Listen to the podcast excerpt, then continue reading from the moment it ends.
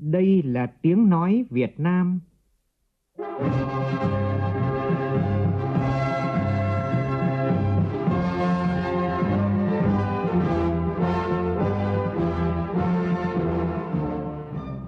là tiếng nói Việt Nam, phát thanh từ Hà Nội, thủ đô nước Cộng hòa xã hội chủ nghĩa Việt Nam.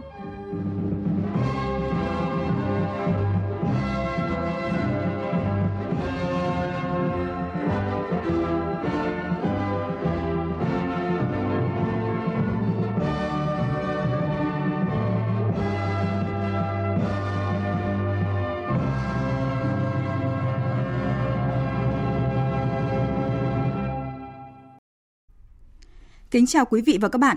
Mời quý vị và các bạn nghe chương trình Thời sự trưa của Đài Tiếng Nói Việt Nam với những tin đáng chú ý sau đây.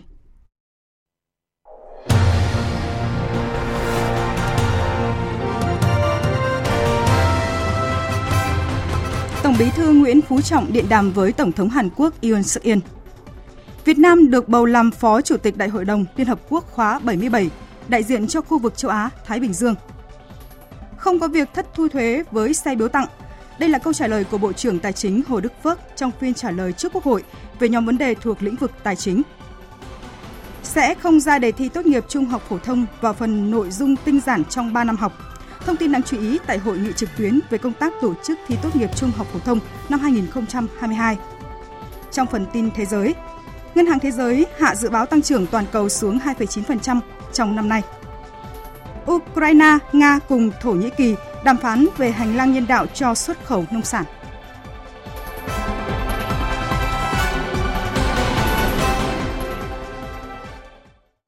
Bây giờ là tin chi tiết. Thưa quý vị, thưa các bạn, sáng nay tại trụ sở Trung ương Đảng, Tổng Bí thư Nguyễn Phú Trọng đã tiến hành hội đàm cấp cao với Tổng thống Hàn Quốc Yoon suk yeol bằng hình thức trực tuyến. Phóng viên Văn Hiếu đưa tin. Trong bầu không khí thân mật và hữu nghị, lãnh đạo hai nước đánh giá cao tầm quan trọng của cuộc hội đàm cấp cao, nhất là vào dịp hai nước kỷ niệm 30 năm ngày thiết lập quan hệ ngoại giao. Tổng thống Un suk yeol chúc mừng những thành công toàn diện về phát triển, vai trò và vị thế quốc tế ngày càng cao của Việt Nam. Tổng thống Un suk yeol bày tỏ vui mừng về sự phát triển vượt bậc của quan hệ hai nước. Hàn Quốc mong muốn tiếp tục là đối tác tin cậy trong giai đoạn phát triển mới của Việt Nam, đáp ứng tích cực đối với những phương hướng hợp tác mà Tổng Bí thư Nguyễn Phú Trọng đã trao đổi trong hội đàm và coi Việt Nam là một trong những đối tác quan trọng nhất trong chính sách của Hàn Quốc đối với khu vực. Tổng Bí thư Nguyễn Phú Trọng khẳng định sự coi trọng đối với quan hệ đối tác hợp tác chiến lược Việt Nam Hàn Quốc và nhấn mạnh Việt Nam và Hàn Quốc là hai nước Đông Á có nhiều liên hệ lịch sử, văn hóa, quan hệ nhân dân phát triển và hợp tác giữa hai nước trong thời gian qua đã phát triển mạnh mẽ, toàn diện, thực chất. Tổng Bí thư Nguyễn Phú Trọng cũng đánh giá cao sự hỗ trợ của Hàn Quốc trong quá trình phát triển ở Việt Nam. Trong đó có việc hợp tác phòng chống dịch COVID-19. Đây là những cơ sở quan trọng cho bước phát triển mới tốt đẹp hơn nữa giữa hai bên vì lợi ích chung của nhân dân hai nước, đóng góp vào hòa bình, ổn định, hợp tác và phát triển ở khu vực và trên thế giới. Hai nhà lãnh đạo cũng đã trao đổi về các vấn đề khu vực và quốc tế cùng quan tâm. Tổng Bí thư Nguyễn Phú Trọng khẳng định Việt Nam kiên trì đường lối đối ngoại độc lập, tự chủ, hòa bình, hữu nghị, hợp tác và phát triển, đa phương hóa, đa dạng hóa quan hệ đối ngoại, là bạn, là đối tác tin cậy và là thành viên tích cực, có trách nhiệm trong cộng đồng quốc tế, luôn quan tâm và sẵn sàng đóng góp tích cực vào tiến trình hòa bình, phi hạt nhân hóa bán đảo Triều Tiên, ủng hộ những nỗ lực nhằm duy trì hòa bình ở khu vực Đông Bắc Á. Về vấn đề Biển Đông, hai bên nhất trí về sự cần thiết của việc giữ gìn hòa bình, ổn định, hợp tác, phát triển, tôn trọng các quyền tự do hàng hải, hàng không, các quyền, lợi ích chính đáng của các quốc gia phù hợp với luật pháp quốc tế, trong đó có Công ước của Liên Hợp Quốc về luật biển năm 1982. Hai nhà lãnh đạo nhất trí cho rằng cuộc hội đàm đã đạt được những kết quả thực chất, có ý nghĩa định hướng quan trọng, toàn diện, mở đầu cho một giai đoạn phát triển mới của quan hệ hai nước. Nhân dịp này, Tổng Bí thư Nguyễn Phú Trọng trân trọng mời ngài Tổng thống Un suk yeol sang thăm Việt Nam.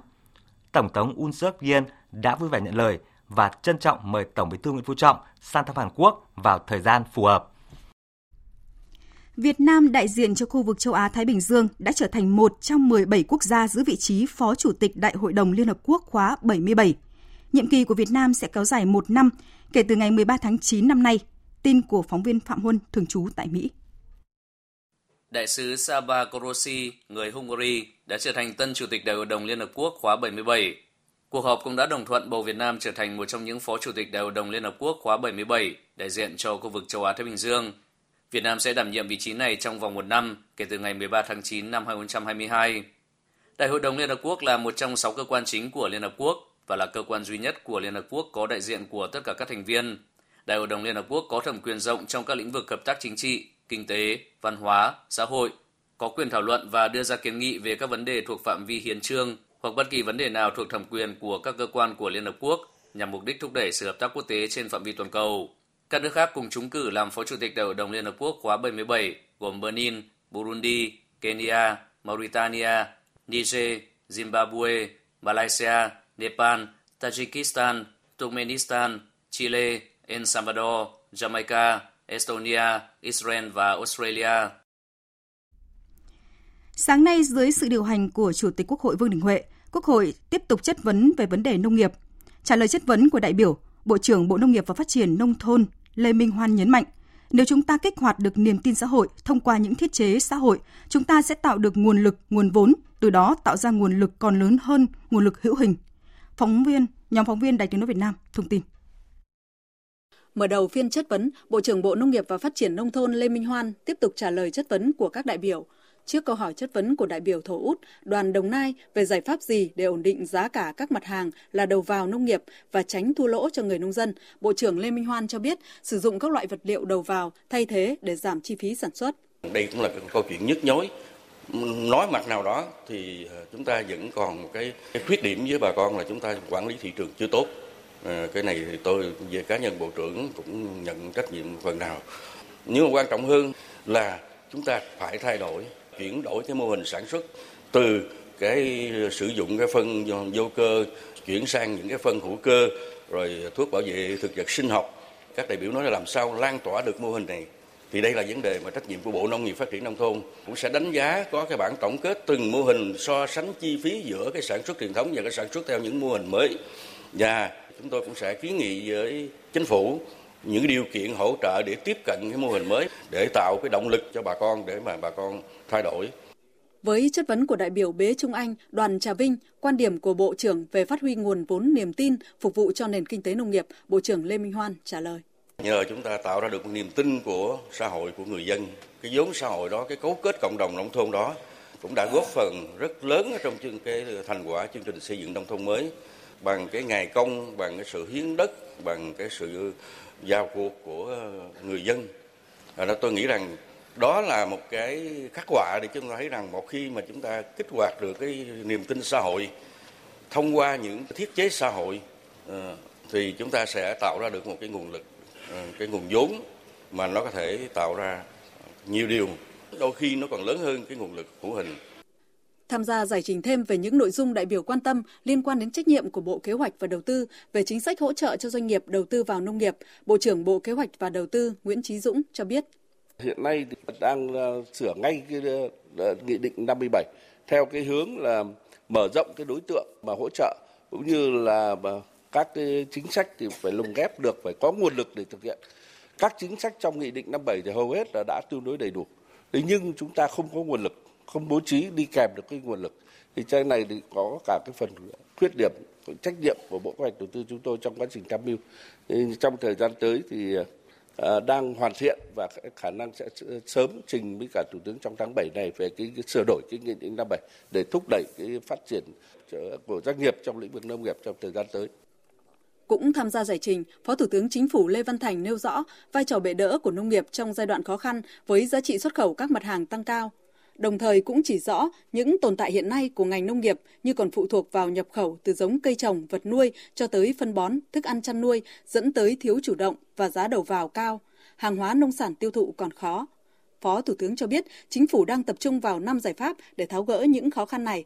Trong đó có việc quy hoạch vùng sản xuất thức ăn chăn nuôi tránh phụ thuộc vào nhập khẩu. Đổi mới tổ chức sản xuất kinh doanh trong nông nghiệp từ khâu đầu tư, nghiên cứu, chọn tạo giống đến quy hoạch xây dựng vùng nguyên liệu đạt chuẩn, hình thành các vùng sản xuất nông nghiệp có quy mô lớn, đẩy mạnh ứng dụng khoa học công nghệ để sản phẩm nông nghiệp sạch, chất lượng cao, đáp ứng nhu cầu tiêu dùng trong nước và đặc biệt là đáp ứng các tiêu chuẩn quốc tế để phục vụ cho xuất khẩu ngày càng tốt hơn.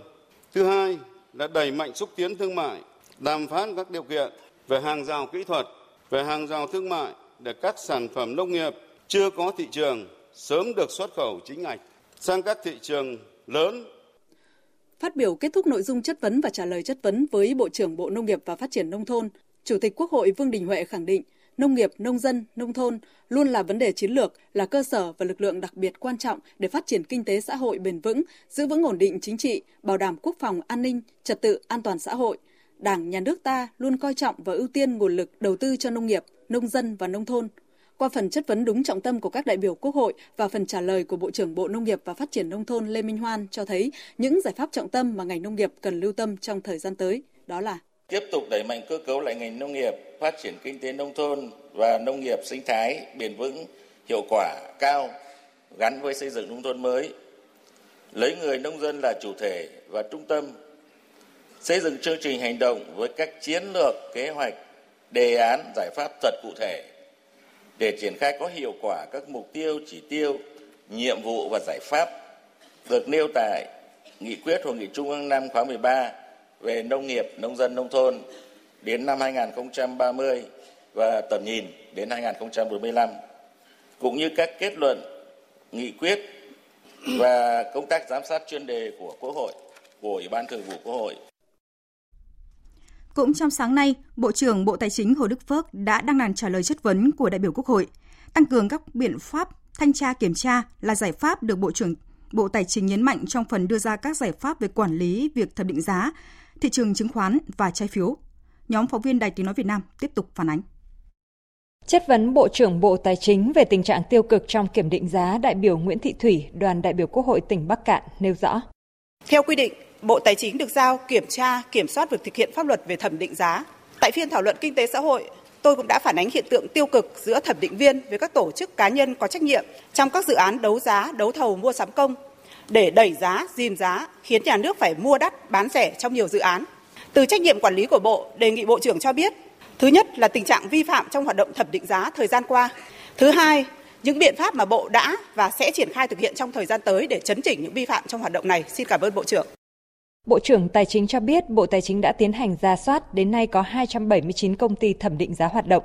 Những cái vi phạm của công ty ờ, thẩm định giá vừa qua chẳng hạn như là gói thẩm định giá về cái ờ, giá giáo dục, giá thiết bị y tế, giá đất và một số cái loại giá khác thuộc ờ, vi phạm hình sự luật hình sự bị xử lý về mặt hình sự vì có cái sự thông đồng, có sự móc ngọc với nhau để coi cầu nâng giá lên làm thất thoát cái ờ, ngân sách của ờ, nhà nước hay là làm phương hại đến gói cầu là lợi của các cái tổ chức cá nhân thì sẽ bị gói cầu là xử lý. Đối với Bộ Tài chính thì ờ, chúng tôi tăng cường cái công tác kiểm tra và thanh tra đối với các cái công ty thẩm định giá những cái công ty mà không đủ cái điều kiện đối với thẩm định viên, rồi đối với các cái các cái quy định theo luật định thì chúng tôi sẽ tiến hành đình chỉ Ờ, cấm hoạt động hoặc là rút giấy phép. Về tình trạng lách luật trốn thuế với xe biếu tặng, đại biểu Trần Hồng Nguyên, đoàn đại biểu Quốc hội tỉnh Bình Thuận đặt câu hỏi. Thời gian qua, báo chí phản ánh về hiện tượng xe biếu tặng. Đây thực chất là cách lách luật, trốn thuế, làm thất thu ngân sách nhà nước. Xin Bộ trưởng cho biết về vấn đề này.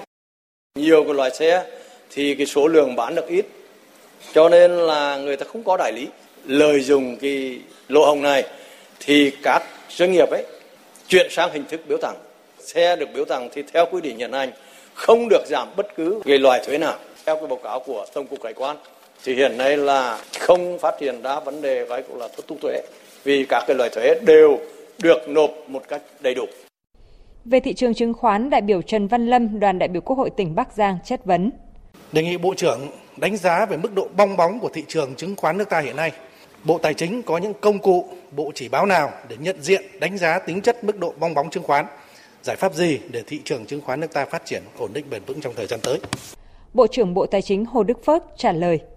Hiện nay chúng tôi đã có những cái giải pháp à, tăng cường cái công tác à, kiểm tra và đưa cái à, trí tuệ nhân tạo vào trong cái theo dõi các cái nghiệp vụ về phát sinh và đồng thời theo dõi cái quá trình bắt coi công khai và theo dõi cái quá trình là lên xuống đột ngột đối với các cái ờ, cổ phiếu và các cái à, trái phiếu riêng lẻ thì chúng tôi sẽ thiết lập một cái kênh tức là một cái sàn riêng để gói gọi là theo dõi và như vậy ấy, thì à, cùng với các giải pháp về hoàn thiện về à, nghị định 153 và tiếp tới thì sẽ đề nghị với Quốc hội là hoàn thiện cái à, luật chứng khoán về vấn đề bình ổn giá sách giáo khoa cho học sinh, đại biểu Châu Quỳnh Giao, đoàn đại biểu Quốc hội tỉnh Kiên Giang và đại biểu Nguyễn Anh Trí, đoàn đại biểu Quốc hội thành phố Hà Nội chất vấn. Đề xuất Bộ à, Tài chính quản lý về khung giá sách giáo khoa và kê giá đúng theo luật định.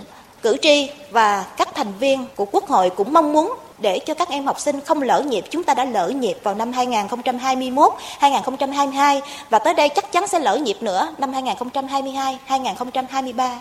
Vấn đề ở chỗ là nguyên nhân vì sao chúng ta khó khăn khi phản hồi lại ý kiến của các vị đại biểu Quốc hội đã đề xuất vấn đề này, ý kiến của Bộ Giáo dục và Đào tạo và vấn đề là để cho các em học sinh biết, phụ huynh biết là đến khi nào giá sách giáo khoa của chúng ta ở mức phù hợp lợi ích hài hòa giữa doanh nghiệp, giữa nhà nước, giữa ờ, phụ huynh để làm sao đáp ứng được chủ trương của đảng và nhà nước về giáo dục quốc sách hàng đầu.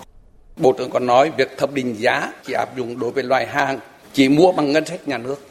Tôi xin thưa là tiền từ người dân, nhất là dân nghèo, nhất là những gia đình có con đi học cũng rất quý.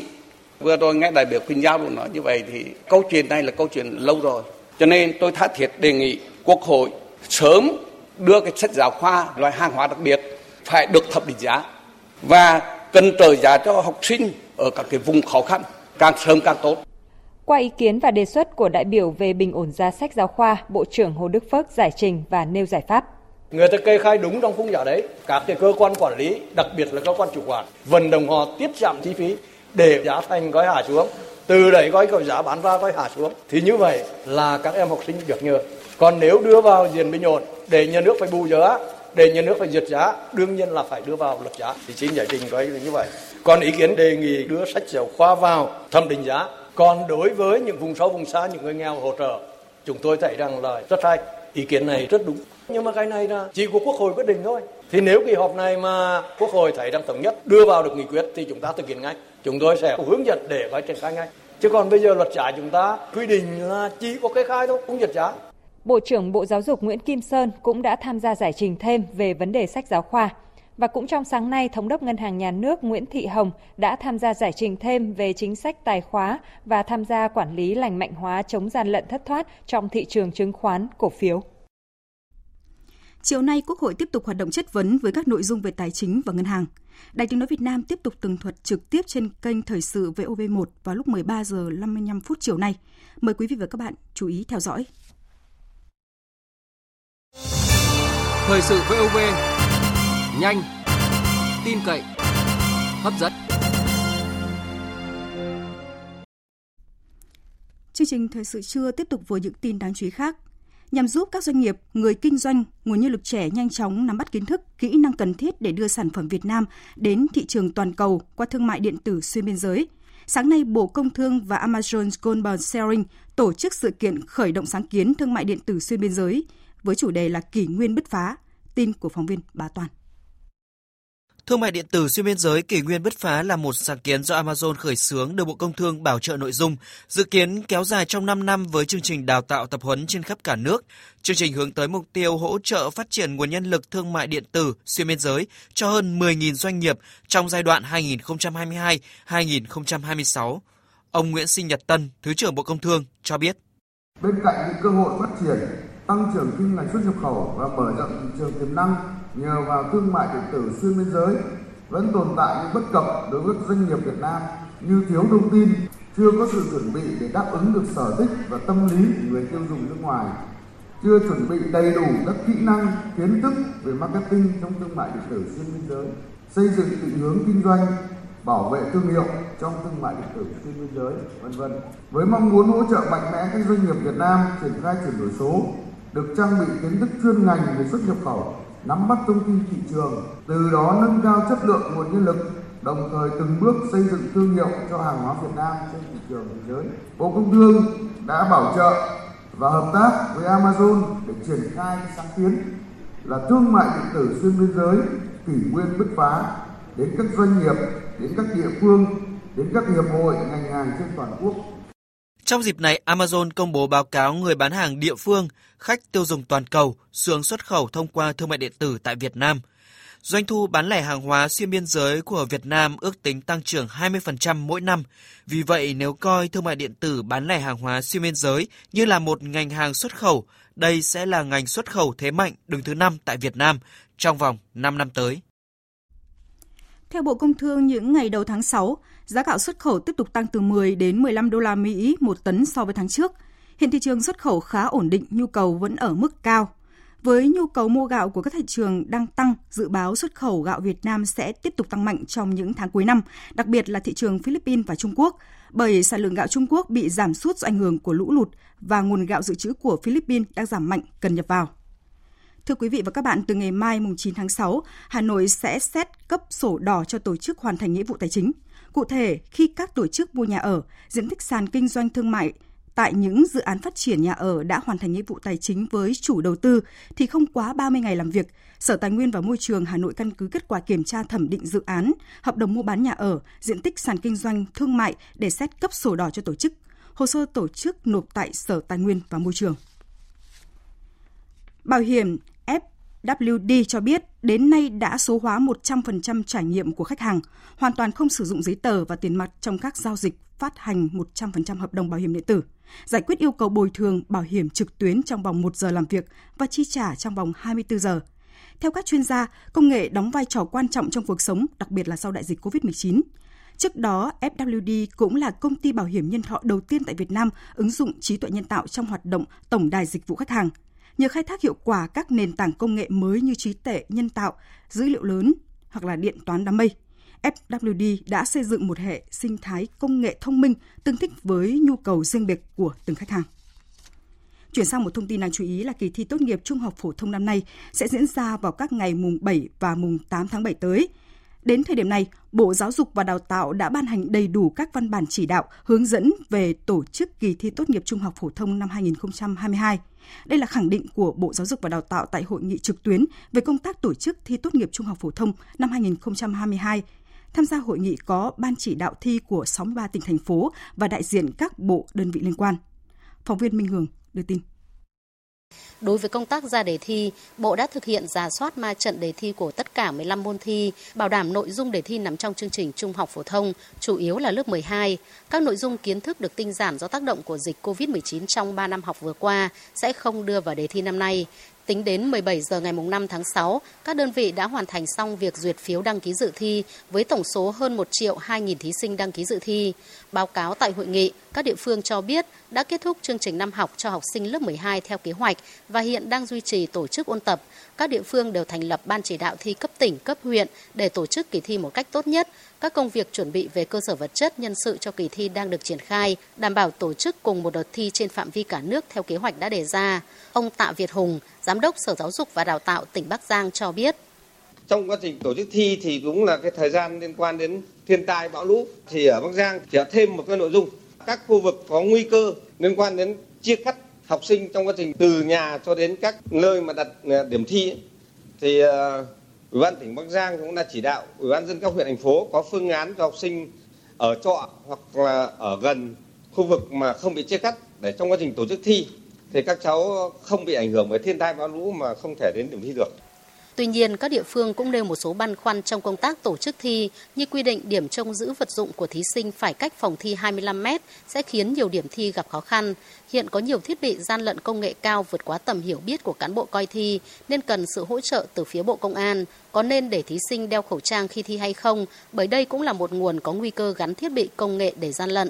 Phát biểu tại hội nghị, Bộ trưởng Bộ Giáo dục và Đào tạo Nguyễn Kim Sơn khẳng định kỳ thi năm nay cơ bản giữ ổn định như năm trước, chỉ có một số điều chỉnh về mặt kỹ thuật. Tuy nhiên, không vì các quy định vẫn như cũ mà chủ quan lơ là trong công tác chuẩn bị và tổ chức thi, các địa phương cần chuẩn bị kỹ càng lường trước mọi tình huống như thiên tai dịch bệnh để chủ động ứng phó nhằm tổ chức kỳ thi tốt nhất. Chỉ còn 4 tuần nữa thì cũng ờ, hỗ trợ tối đa cho Sở Giáo dục chuẩn bị thật tốt về khâu chuyên môn cho các học sinh để chuẩn bị bước vào kỳ thi một cách tốt nhất cả về kiến thức cũng như về phương diện tâm lý, hỗ trợ cho các học sinh ở các cái vùng sâu, vùng xa trong cái vấn đề về đi lại, lưu trú. À, đặc biệt cũng mong rằng là các đồng chí lãnh đạo các địa phương quan tâm đến khâu kiểm tra, giám sát để đảm bảo an toàn, tuyệt đối cho các cái khâu liên quan đến kỳ thi. Thưa quý vị và các bạn, theo Trung tâm Dự báo Khí tượng Thủy văn Quốc gia, vùng núi và Trung Du Bắc Bộ tiếp tục có mưa to, nguy cơ xảy ra lũ quét và sạt lở đất. Tại tỉnh Sơn La, trận mưa lớn kéo dài liên tục hai ngày qua đã khiến nhiều tuyến đường bị ngập, nhiều phương tiện chết máy, tình trạng tắc đường ở nhiều nơi.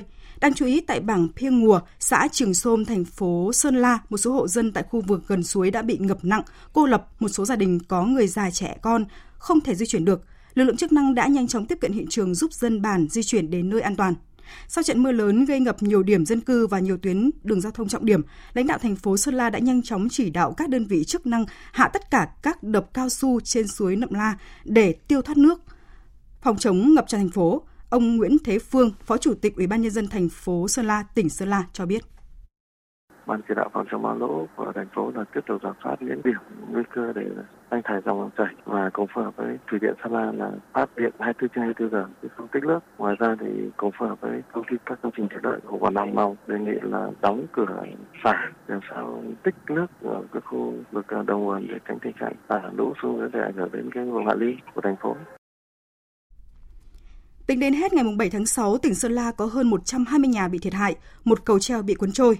Còn tại tỉnh Lai Châu, mưa lũ đã gây sạt lở ta luy dương và ta luy âm tại gần 500 vị trí trên các tuyến quốc lộ và đường địa phương ở Lai Châu, gây thiệt hại gần 22 tỷ đồng. Ngay trong sáng nay, tại địa phương tiếp tục ghi nhận sạt lở ta luy dương tại km 3 150 đường tỉnh 128 thuộc địa phận bản Trường Chăn 4, xã Chăn Nưa, huyện Sinh Hồ, km 201 800 quốc lộ 4H thuộc địa phận bản Ma Ú, xã Mù Cả, huyện Mường Tè. Hiện nay, giao thông từ quốc lộ 12 đi huyện Sinh Hồ và từ huyện Mường Tè đi huyện Mường Nhé của tỉnh Điện Biên đang bị ách tắc cục bộ. Các đơn vị quản lý đường bộ đang tập trung máy móc phương tiện tập trung khắc phục tạm để đảm bảo giao thông à, thông suốt. Ông Nguyễn Văn Hưởng, Phó Giám đốc Sở Giao thông Vận tải tỉnh Lai Châu cho biết. Sở cũng đã chỉ đạo các nhà thầu chuẩn bị máy móc thiết bị, nhân lực dự phòng, kiểm tra giả soát những cái điểm sung yếu, thường trực máy móc sẵn sàng thi công đảm bảo giao thông và đẩy nhanh tiến độ thi công, hoàn thành các cái công trình sửa chữa định kỳ, sửa chữa đột xuất, xử lý các điểm đen tiềm ẩn, gia cố các cái điểm sung yếu trên các tuyến quốc lộ cũng như là tỉnh lộ. Ờ, ngoài ra thì tiếp tục chỉ đạo các nhà thầu kiểm tra toàn bộ các cái công trình thoát nước và xử lý các điểm sình lún. Quyết tâm khi có sự cố thiệt hại về đường sẽ thực hiện thông trong thời gian nhanh nhất, không để xảy ra ách tắc giao thông kéo dài. Tiếp theo, biên tập viên Đài Tiếng Nói Việt Nam chuyển đến quý vị những thông tin thời tiết đáng chú ý. Thưa quý vị và các bạn, miền Bắc trong đó có thủ đô Hà Nội được dự báo từ nay đến ngày 9 tháng 6, mưa lớn sẽ là tập trung ở các tỉnh vùng núi Trung Du với lượng mưa từ 70 cho đến 120 mm, có nơi trên 150 mm. Nguy cơ cao xảy ra lũ quét, ngập úng, sạt lở và những nơi có nguy cơ cao là Lai Châu, Điện Biên, Sơn La, Hòa Bình, Lạng Sơn, Thái Nguyên. Người dân sinh sống ở khu vực này cần hết sức cảnh giác, còn đối với khu vực ở Bắc Trung Bộ cũng phải lưu tâm đến những dấu hiệu có thể xảy ra sạt lở, ngoại trừ Thanh Hóa tiếp tục có mưa kèm theo cảnh báo sạt lở đất thì các tỉnh còn lại vẫn nắng nhiều với nhiệt độ có nơi trên 37 độ. Đối với khu vực Tây Nguyên và Nam Bộ đang trong giai đoạn giảm mưa, mưa chỉ xảy ra vài nơi vào chiều tối và rất nhanh. Ban ngày trời nắng mạnh và nắng nóng với nhiệt độ trên 35 độ.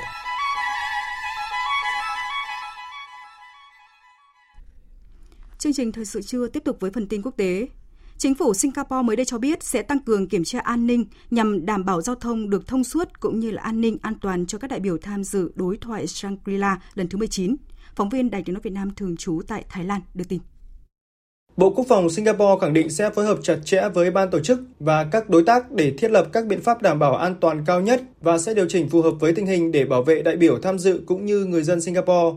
Hàng nghìn binh sĩ thuộc các lực lượng vũ trang Singapore cũng đã được huy động tăng cường. Cùng với đó, lực lượng chức năng đang khẩn trương lắp đặt hệ thống camera giám sát khu vực xung quanh khách sạn Shangri-La nhằm theo dõi chặt chẽ mọi biến động, kịp thời phát hiện và ứng phó với các tình huống có thể ảnh hưởng đến an ninh an toàn của đối thoại. Người dân Singapore được khuyến cáo nên tránh các con đường xung quanh địa điểm tổ chức đối thoại từ ngày 10 đến 12 tháng 6, chấp hành nghiêm hướng dẫn của cảnh sát khi tham gia giao thông tại khu vực xung quanh khách sạn Shangri-La. Đối thoại Shangri-La lần thứ 19 năm 2022 được nối lại sau 2 năm buộc phải hủy do đại dịch COVID-19. Đối thoại năm nay dự kiến quy tụ khoảng 500 đại biểu là quan chức chính phủ, quan chức quốc phòng an ninh, ngoại giao, nhà nghiên cứu, học giả, doanh nhân từ gần 50 quốc gia và vùng lãnh thổ trên thế giới. Thủ tướng Nhật Bản sẽ là diễn giả chính phát biểu dẫn đề trong phiên khai mạc. Ngoài ra, Bộ trưởng Quốc phòng Mỹ, Bộ trưởng Quốc phòng Trung Quốc đã xác nhận sẽ tham dự đối thoại. Đối thoại Shangri-La là diễn đàn hàng đầu thảo luận về các vấn đề an ninh quốc phòng nổi lên trong khu vực. Đối thoại năm nay diễn ra trong bối cảnh tình hình thế giới và khu vực có nhiều diễn biến phức tạp, trong đó cạnh tranh Mỹ-Trung tiếp tục diễn biến căng thẳng và toàn diện hơn thông qua các hình thái tập hợp lực lượng do hai siêu cường này dẫn dắt. Hôm nay, các nhà ngoại giao cấp cao của Hàn Quốc, Mỹ và Nhật Bản có cuộc họp thảo luận hợp tác về các vấn đề khu vực và toàn cầu trong bối cảnh lo ngại về khả năng Triều Tiên thử hạt nhân. Thứ trưởng Ngoại giao Mỹ Wendy Sherman đang có chuyến công du Đông Á 9 ngày thăm Hàn Quốc, Philippines, Lào và Việt Nam. Hôm nay bà Wendy Sherman có cuộc họp ba bên với Thứ trưởng Ngoại giao Hàn Quốc Cho Hyun Dong và người đồng cấp Nhật Bản Takeo Mori tại Hàn Quốc – Cuộc họp diễn ra chỉ hai tuần sau chuyến công du thúc đẩy liên minh của Tổng thống Joe Biden tới Seoul và Tokyo và là cuộc gặp ba bên lần thứ hai sau cuộc gặp đầu tiên tại Washington hồi tháng 11 năm ngoái. Trở lại Mỹ sau gần 3 thập kỷ, Hội nghị thượng đỉnh châu Mỹ đang diễn ra tại thành phố Los Angeles là cơ hội vàng để Tổng thống Mỹ Joe Biden tăng cường quan hệ chặt chẽ hơn nữa với Mỹ Latin và Caribe. Sau một thời gian dài dường như các đời chính quyền tiền nhiệm bỏ quên, Tổng thống Mỹ Joe Biden kỳ vọng có thể đưa Mỹ trở lại vai trò dẫn dắt trong giải quyết hàng loạt thách thức khu vực từ mất an ninh kinh tế, bất ổn khí hậu đến phân cực chính trị. Biên tập viên Thu Hoài tổng hợp thông tin. Ngay trong ngày đầu tiên của hội nghị, chính quyền Tổng thống Joe Biden đã gửi đi thông điệp về một nước Mỹ rất khác khi công bố kế hoạch tham vọng nhằm hỗ trợ phát triển kinh tế địa phương, cùng với khoản huy động tài chính lên tới 3 tỷ 200 triệu đô la để thúc đẩy tạo việc làm và ngăn chặn dòng người di cư khỏi các quốc gia Trung Mỹ. Theo Phó Tổng thống Mỹ Kamala Harris, một cách tiếp cận như vậy sẽ giúp mang lại hy vọng cho người dân trong khu vực để xây dựng một cuộc sống an toàn và thịnh vượng trong chính ngôi nhà của mình. And when we provide economic opportunity, Chúng ta cung cấp cơ hội kinh tế cho người dân ở Trung Mỹ và cũng có nghĩa là giải quyết được một động lực quan trọng của việc di cư. Với những gì chúng tôi đã làm cho đến nay, khoản đầu tư này đang trên đà tạo ra hàng chục nghìn việc làm, đầu tư vào các lĩnh vực như nông nghiệp và dệt may. Khoản đầu tư này cũng đồng nghĩa với việc hơn 10 triệu người sẽ được tiếp cận với hệ thống ngân hàng và tín dụng.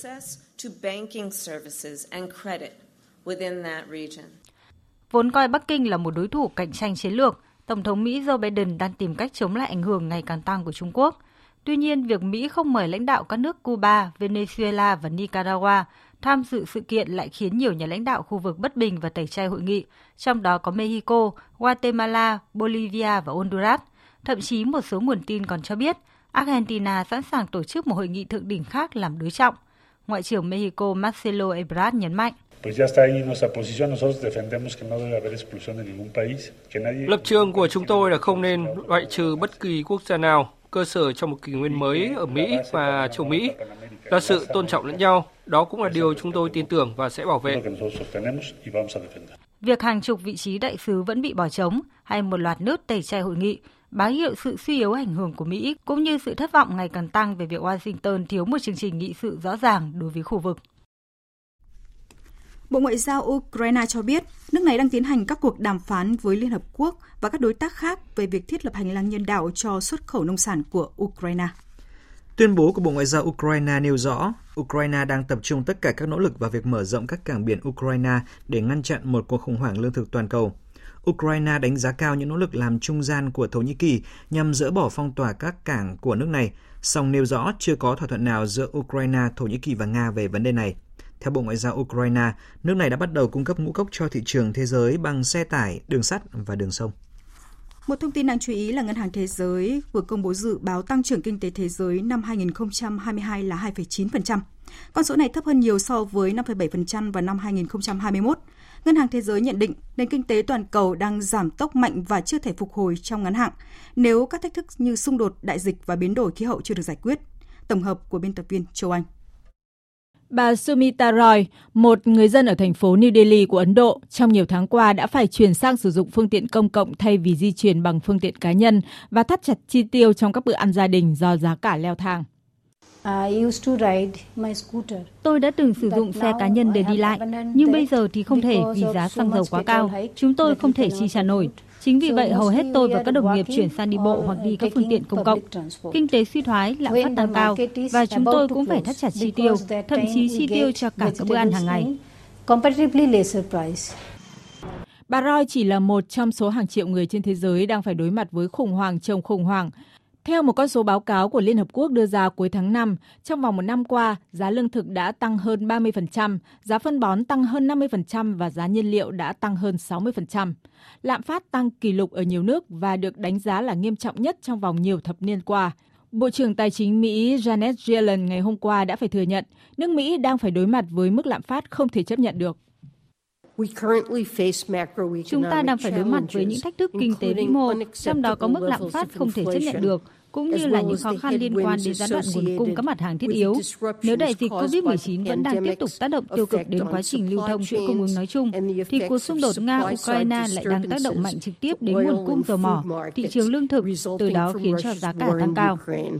Chính những tác động đó đã khiến cho tăng trưởng kinh tế toàn cầu chậm lại và được dự báo sẽ yếu đi không chỉ trong ngắn hạn. Trong báo cáo triển vọng kinh tế toàn cầu công bố ngày hôm qua, Ngân hàng Thế giới đã đưa ra dự báo tăng trưởng kinh tế trong năm nay có thể chỉ là 2,9% thay vì 4,1% như dự báo trước đó. Mỹ, nền kinh tế lớn nhất thế giới, cũng đã bị hạ thêm 1,2 điểm phần trăm xuống còn 2,5%, trong khi Trung Quốc cũng được dự báo tăng trưởng kinh tế xuống mức thấp bất thường là 4,3%. Chủ tịch Ngân hàng Thế giới David Manpat khẳng định cuộc xung đột ở Nga-Ukraine, việc Trung Quốc phong tỏa phòng chống dịch COVID-19 cùng tình trạng gián đoạn chuỗi cung ứng và lạm phát đang kìm hãm tăng trưởng. Đối với nhiều nước, suy thoái là điều khó tránh khỏi. Trên hết, chiến tranh và hậu quả của nó sẽ tăng thêm gánh nặng nợ nần và tình trạng quá tải nhiều quốc gia và cả sự mong manh của môi trường thế giới. Sự thiếu hụt lương thực, năng lượng và phân bón sẽ ra một cuộc khủng hoảng an ninh lương thực sẽ kéo dài nhất vài tháng và có thể sẽ kéo dài sang năm sau. Giá thực phẩm đã tăng 37% so với cùng kỳ năm ngoái. Đã có sự thay đổi về chỉ số giá tiêu dùng trên khắp thế giới. Điều đó rất quan trọng vì nó đo lường mức độ ảnh hưởng đối với người nghèo it hits the poor. Chính phủ Thái Lan vừa chính thức phê chuẩn dự luật đối tác dân sự với nhiều điều luật thoáng hơn, cho phép các cặp đôi đồng tính được pháp luật bảo hộ, được đăng ký kết hôn, có quyền và nghĩa vụ như các cặp vợ chồng thông thường khác. Phóng viên Ngọc Diệp thường trú tại Thái Lan thông tin. Thủ tướng Prayut Chan-o-cha hôm thứ Ba ngày 7 tháng 6 khẳng định dự luật đối tác dân sự là một đạo luật mới nhằm đáp ứng những thay đổi toàn cầu, đặc biệt là về bình đẳng giới và đa dạng giới tính. Đây là những quyền cơ bản của con người phải được bảo vệ theo luật pháp quốc tế. Mối quan hệ đồng giới và hôn nhân đồng giới đặt ra yêu cầu phải sửa đổi một số luật hiện hành của Thái Lan bởi các thành viên trong gia đình có ràng buộc pháp lý về nhiều vấn đề như thừa kế, tài sản, lập di trúc, mang thai hộ, nhận con nuôi hay các vấn đề xã hội khác. Thủ tướng Prawut cho biết chính phủ đã giao Bộ Tư pháp nghiên cứu kỹ lưỡng dự luật và tham khảo ý kiến của tất cả các bộ ngành, cả khu vực công và đại diện các tôn giáo để sửa đổi những điểm còn thiếu sót. Nội dung dự luật của Thái cho phép các cặp đôi đồng tính đăng ký quan hệ hôn nhân, nhận con nuôi, đòi quyền thừa kế và cùng đứng tên sở hữu tài sản. Dự luật quy định các cặp đôi phải từ 17 tuổi trở lên và ít nhất một trong hai người phải là công dân Thái Lan để đăng ký kết hôn. Dự luật này cũng bao gồm các điều khoản về ly dị.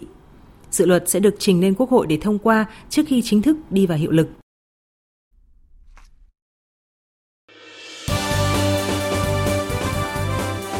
Thời sự tiếng nói Việt Nam tin nhanh, bình luận sâu, tương tác đa chiều.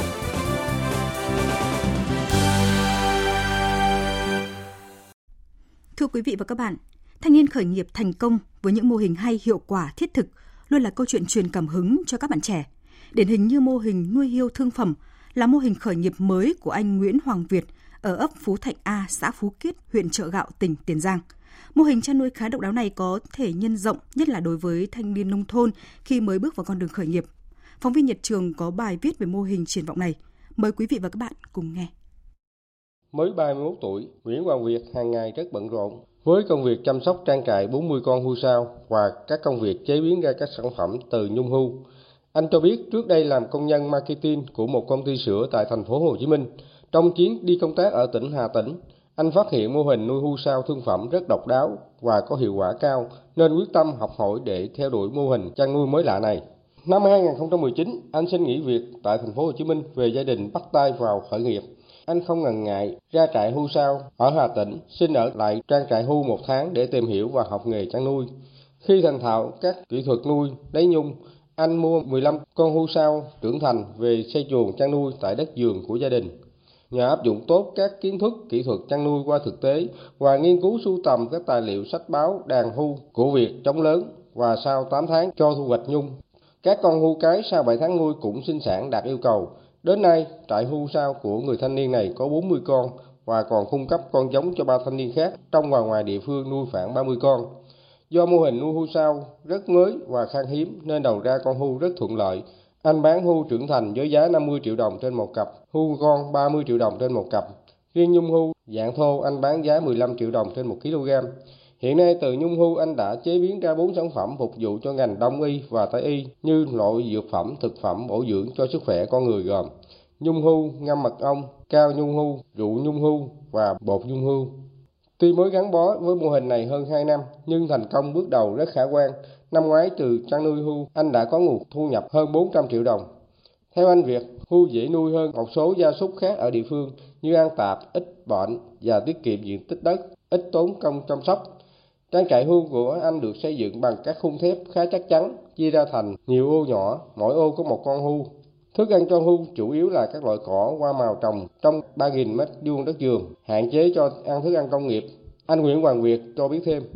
Để mà cái mô hình hô sao này hiệu quả, thứ nhất là mình phải đảm bảo được cái nguồn thức ăn đầy đủ quanh năm, thức ăn tươi, thức ăn xanh. Cái thứ hai là về vấn đề chuồng trại mình phải xây dựng chuồng trại đúng với kỹ thuật. Mỗi con hươu thì cái diện tích chuồng trại ờ, tối thiểu khoảng 2 mét nhân 2 mét. Cái thứ ba là cái vấn đề về vệ sinh phòng dịch phải ờ, sử dụng cái đệm lót sinh học để làm sao cho chuồng trại nó khô ráo sạch sẽ thì nó sẽ rất là ít dịch bệnh đặc biệt là cái giai đoạn lên nhung á, thì cần phải bồi bổ thức ăn tinh để ờ, cái chất lượng cũng như là cái trọng lượng nhung nó cao và bán được giá anh Quỳnh Phú Thái, một thanh niên ở xã Hòa Tịnh, huyện Chợ Gạo đã học hội kỹ thuật và mua hưu giống của anh Nguyễn Hoàng Việt về khởi nghiệp. Anh Thái cho biết nuôi mỗi con hưu sao cho thu nhập khoảng 10 triệu đồng trên một năm. Hiện tại thì tổng đàn em mười mấy con à. Nuôi nay năm rưỡi cũng hiệu quả. Nói chung nó xét là với cái nuôi bò thì nó bán thì em thấy hiệu quả nó cũng thể cao hơn. Mà mình cho ăn nó ít hơn bò. Đầu ra thì, thì cũng được, thị trường thấy cũng mạnh lắm với lại em sẽ gắn bó mà lâu dài mà. Ở thời điểm này, anh Nguyễn Hoàng Việt là một trong số ít người nuôi hưu thương phẩm ở tỉnh Tiền Giang. Đàn hưu sao của người thanh niên này có số lượng lớn nhất khu vực đồng bằng sông Long và có triển vọng, có thể nhân rộng trong thanh niên để khởi nghiệp. Bí thư xã đoàn Phú Kiết, anh Võ Tấn Hoàng chia sẻ. Cái mô hình à, nuôi à, hưu lấy nhung này khá là phù hợp với à, nhu cầu phát triển kinh tế của đoàn viên thanh niên và người dân tại địa phương. Qua đó, đoàn thanh niên xã Phú Kiết cũng tạo điều kiện cho đoàn viên thanh niên đi tham quan và mở rộng mô hình tạo điều kiện cho đoàn viên thanh niên có điều kiện học hỏi, tiếp cận và thực hiện mô hình này. Hiện nay anh Nguyễn Hoàng Việt rất đam mê nghề nuôi hưu và đang làm các thủ tục để thành lập hợp tác xã hưu sao Tây Nam Bộ, đồng thời tiếp tục hướng dẫn giúp đỡ cho các thanh niên và nông dân địa phương có nhu cầu nuôi hưu để phát triển kinh tế gia đình.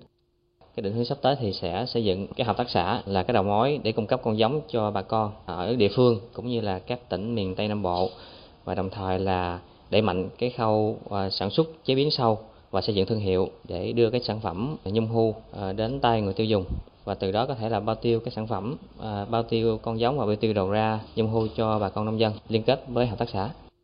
Chăn nuôi hưu thương phẩm của anh Nguyễn Hoàng Việt ở xã Phú Kiết, huyện Chợ Gạo, tỉnh Tiền Giang là hướng đi có triển vọng, góp phần làm đa dạng hóa mô hình chăn nuôi gia súc của địa phương và cung cấp sản phẩm nhung hưu có giá trị cho xã hội với ý chí ham mê lao động, tin rằng con đường khởi nghiệp của người thanh niên này sẽ thành công và giúp nhiều người khác có nguồn thu nhập, cải thiện và nâng cao cuộc sống. Tiếp theo chương trình là trang tin đầu tư tài chính và bản tin thể thao. Trang tin đầu tư tài chính. Thưa quý vị và các bạn, sáng nay giá vàng thế giới quay đầu tăng khi các nhà đầu cơ ồ ạt mua vào. Giá vàng giao ngay trên sàn Kitco ở mức 1.851,4 đô la Mỹ một ounce, tăng 9,8 đô la Mỹ một ounce. Còn ở thị trường trong nước, giá vàng thương hiệu vàng rồng Thăng Long của công ty Bảo Tín Minh Châu mua vào ở mức 53 triệu 980.000 đồng một lượng và bán ra ở mức 54 triệu 660.000 đồng một lượng. Trên thị trường tiền tệ hôm nay, Ngân hàng Nhà nước niêm yết tỷ giá trung tâm của đồng Việt Nam với đô la Mỹ ở mức 23.075 đồng một đô la Mỹ. Để phát triển thị trường chứng khoán trái phiếu minh bạch bền vững, trong thời gian tới, Bộ trưởng Hồ Đức Phước cho biết, Bộ Tài chính sẽ triển khai quyết liệt một số giải pháp, đơn cử như phối hợp chặt chẽ với các bộ ngành liên quan, bám sát thực tiễn, điều hành chủ động linh hoạt, phối hợp chặt chẽ chính sách tài khóa, chính sách tiền tệ và các chính sách vĩ mô khác để giữ vững ổn định kinh tế vĩ mô, bảo đảm các cân đối lớn của nền kinh tế. Bộ Tài chính đang nghiên cứu để sớm trình chính phủ sửa đổi bổ sung Nghị định số 153 về chào bán giao dịch trái phiếu doanh nghiệp riêng lẻ tại thị trường trong nước và chào bán trái phiếu doanh nghiệp ra thị trường quốc tế. Trong phiên trả lời chất vấn sáng nay, Phó Thủ tướng Chính phủ Lê Văn Thành cho biết chính phủ sẽ có cơ chế mạnh mẽ hơn để hỗ trợ tín dụng miễn giảm các loại thuế, phí để thu hút các doanh nghiệp đầu tư vào sản xuất vật tư nông nghiệp, phân bón nhất là khuyến khích doanh nghiệp đầu tư vào công nghiệp chế biến sản phẩm nông nghiệp. Trong 5 tháng đầu năm nay, trong điều kiện còn nhiều khó khăn, thách thức, nhất là thiên tai dịch bệnh diễn biến phức tạp, khó lường, xuất khẩu nông sản vẫn đạt hơn 23 tỷ đô la Mỹ, tăng 16,8%. Diễn biến thị trường chứng khoán sáng nay, lực cầu bắt đáy xuất hiện sớm, VN Index vượt mốc 1.300 điểm với nỗ lực tăng điểm của nhóm Micap và Penny. Bên cạnh đó, nhóm vốn hóa lớn cũng ghi nhận hồi phục với sắc xanh áp đảo. Một số ngành có diễn biến đáng chú ý như chứng khoán, tiện ích, xây dựng. Một điều đáng chú ý là sức ì vẫn được nhìn thấy tại nhóm ngân hàng, gây áp lực tâm lý lên sức tăng của toàn ngành. Chốt phiên giao dịch sáng nay, VN Index đạt 1.311,04 điểm, HNX Index tăng và đạt 310 điểm, còn Upcom Index đạt 94,74 điểm. Đầu tư tài chính biến cơ hội thành hiện thực. Đầu tư tài chính biến cơ hội thành hiện thực. Thưa quý vị và các bạn, dự án tăng cường năng lực cạnh tranh của khu vực tư nhân Việt Nam do Bộ Kế hoạch và Đầu tư phối hợp với cơ quan phát triển quốc tế Hoa Kỳ đang vận hành khá hiệu quả. Dự án có tổng vốn viện trợ 36 triệu đô la Mỹ và được thực hiện trong 5 năm sẽ giúp cho các doanh nghiệp đổi mới sáng tạo, tăng năng lực sản xuất và cạnh tranh sản phẩm ở thị trường trong nước và quốc tế.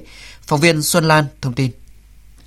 Theo Bộ Kế hoạch và Đầu tư, khu vực kinh tế này liên tục duy trì tốc độ tăng trưởng khá, chiếm tỷ trọng khoảng 40% GDP, thu hút khoảng 85% lực lượng lao động của nền kinh tế, góp phần quan trọng trong huy động các nguồn lực xã hội cho đầu tư phát triển, tăng thu ngân sách nhà nước, bảo đảm an sinh xã hội.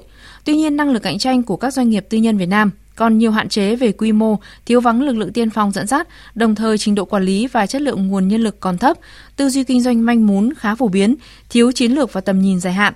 Đặc biệt, doanh nghiệp Việt Nam chưa chú trọng cải thiện khả năng liên kết, nâng cao năng lực cạnh tranh để tham gia chuỗi giá trị khu vực và toàn cầu. Bà Anne-Marie Artisok, Giám đốc Cơ quan Phát triển Quốc tế Hoa Kỳ, kỳ vọng. This new project sự hợp tác giữa Bộ Kế hoạch và Đầu tư và cơ quan quốc tế Hoa Kỳ sẽ giúp hỗ trợ kỹ thuật thành công và mang lại hiệu quả thiết thực cho doanh nghiệp, qua đó tác động tích cực tới doanh nghiệp tư nhân, hiệp hội và các bên liên quan chủ chốt khác, tạo động lực mạnh mẽ để khu vực này nâng cao về chất và ngày càng tự tin, vững bước trong quá trình hội nhập quốc tế. Dự án đang cung cấp hỗ trợ kỹ thuật và tài chính cho 5.000 doanh nghiệp nhỏ đang tăng trưởng để giúp họ nâng cao năng suất, hỗ trợ 240 doanh nghiệp gia nhập thị trường khu vực và quốc tế, định vị thành công các sản phẩm mang thương hiệu Việt. Ông Võ Tá Lương, Tổng Giám đốc Công ty Cổ phần Vĩnh Hưng, đơn vị chuyên cung cấp vật liệu xây dựng, các giải pháp công nghệ các công trình giao thông mong muốn ở dự án. Tôi thấy rằng dự án có cái cách tiếp cận rất là thực tế với thực tiễn kinh doanh tại Việt Nam để từ đó dự án xây dựng được cái hình thức hỗ trợ mang tính chiến lược và mang tính chuyên biệt với các doanh nghiệp. Chúng tôi đánh giá rất là cao cái phương thức công tư, phối hợp thực hiện hoạt động hỗ trợ của dự án. Dự án yêu cầu doanh nghiệp phải cam kết đóng góp nguồn lực để thực hiện các cái hoạt động triển khai chương trình. Đây là một điểm mới so với các cái dự án khác và tôi tin rằng nếu các doanh nghiệp tham gia thực sự quyết tâm, thì chắc chắn sẽ mang lại cái hiệu ứng rất là lớn cho sự bứt phá của chính các doanh nghiệp. Thông qua dự án, Bộ Kế hoạch và Đầu tư và USET sẽ giúp khoảng 60 doanh nghiệp tiên phong được các gói hỗ trợ tổng thể chuyên biệt nhằm tạo ra sản phẩm có hàm lượng giá trị gia tăng và trí tuệ của người Việt Nam, định vị thương hiệu sản phẩm Made in Việt Nam trong tương lai.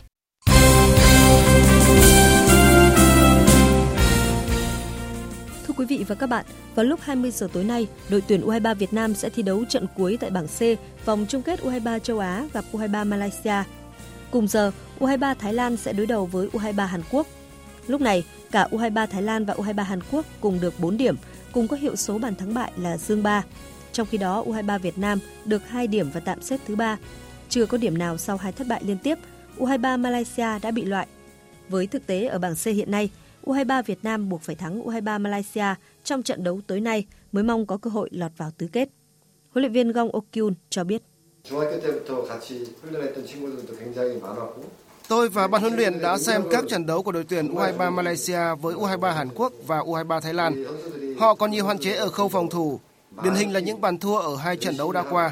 Nếu chúng ta tận dụng tốt cơ hội thì sẽ gây được bàn thắng để định đoạt trận đấu. Hiện các cầu thủ đang có được thể lực tinh thần tốt và sẵn sàng cho trận đấu. Ngày 7 tháng 6 đã diễn ra các trận đấu tiếp theo của vòng loại giải Futsal HD Bank vô địch quốc gia 2022. Trận đầu tiên là màn so tài giữa Việt Football và Cao Bằng. Kết thúc 40 phút thi đấu, Cao Bằng là đội giành chiến thắng chung cuộc với tỷ số đậm 5-1. Trận còn lại là cuộc đụng độ giữa Quảng Nam và Hưng Gia Khang Đắk Lắk. Hai đội đã công hiến cho khán giả trận đấu giằng co hấp dẫn. Chung cuộc, Hưng Gia Khang Đắk Lắk là đội giành phần thắng với tỷ số sát nút 2-1. Huấn luyện viên Trần Ngọc Công của Hưng Gia Khang Đắk Lắk cho biết. Trận đấu này là trận đấu ờ, cũng khó khăn với Hưng Gia Khang Đắk Lắk.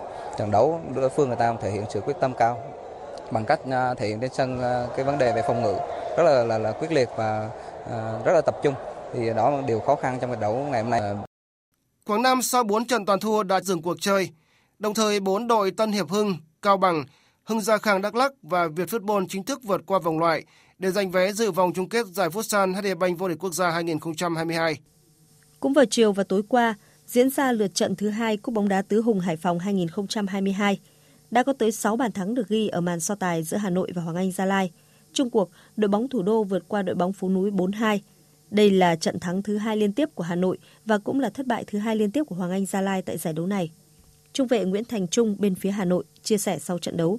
Đối với bản thân cá nhân của em thì luôn là cái ờ, thứ hạng cao nhất cùng toàn đội thì đó là một cái mà để đánh giá cái quãng thời gian vừa qua bọn em ờ, đã nghỉ rất là lâu cũng như là đợt tập huấn vừa rồi bọn em có chuẩn bị thể lực ở Đà Nẵng 2 tuần nên là đây cũng sẽ là một bài test cho bọn em để bước vào mùa giải mới.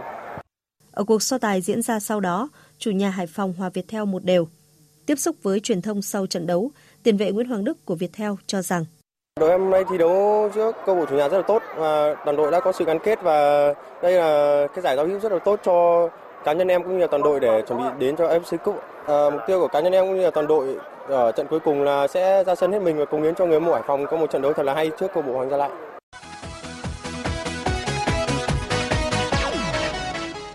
Dạng sáng nay, mùng 8 tháng 6, chủ nhà Đức hòa tuyển Anh 1-1 ở lượt trận thứ hai bảng A3 League A UEFA Nations League. Ở trận đấu cùng giờ, Italia đánh bại Hungary 2-1.